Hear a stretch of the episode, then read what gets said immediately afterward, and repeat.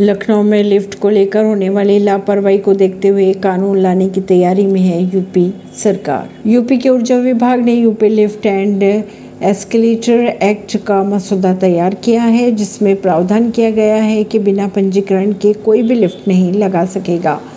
इतना ही नहीं, लिफ्ट या एस्केलेटर से हादसे होने पर एक लाख रुपए जुर्माना और तीन महीने की सजा या दोनों का प्रावधान भी किया गया है। परवीन सिंह, नई दिल्ली से।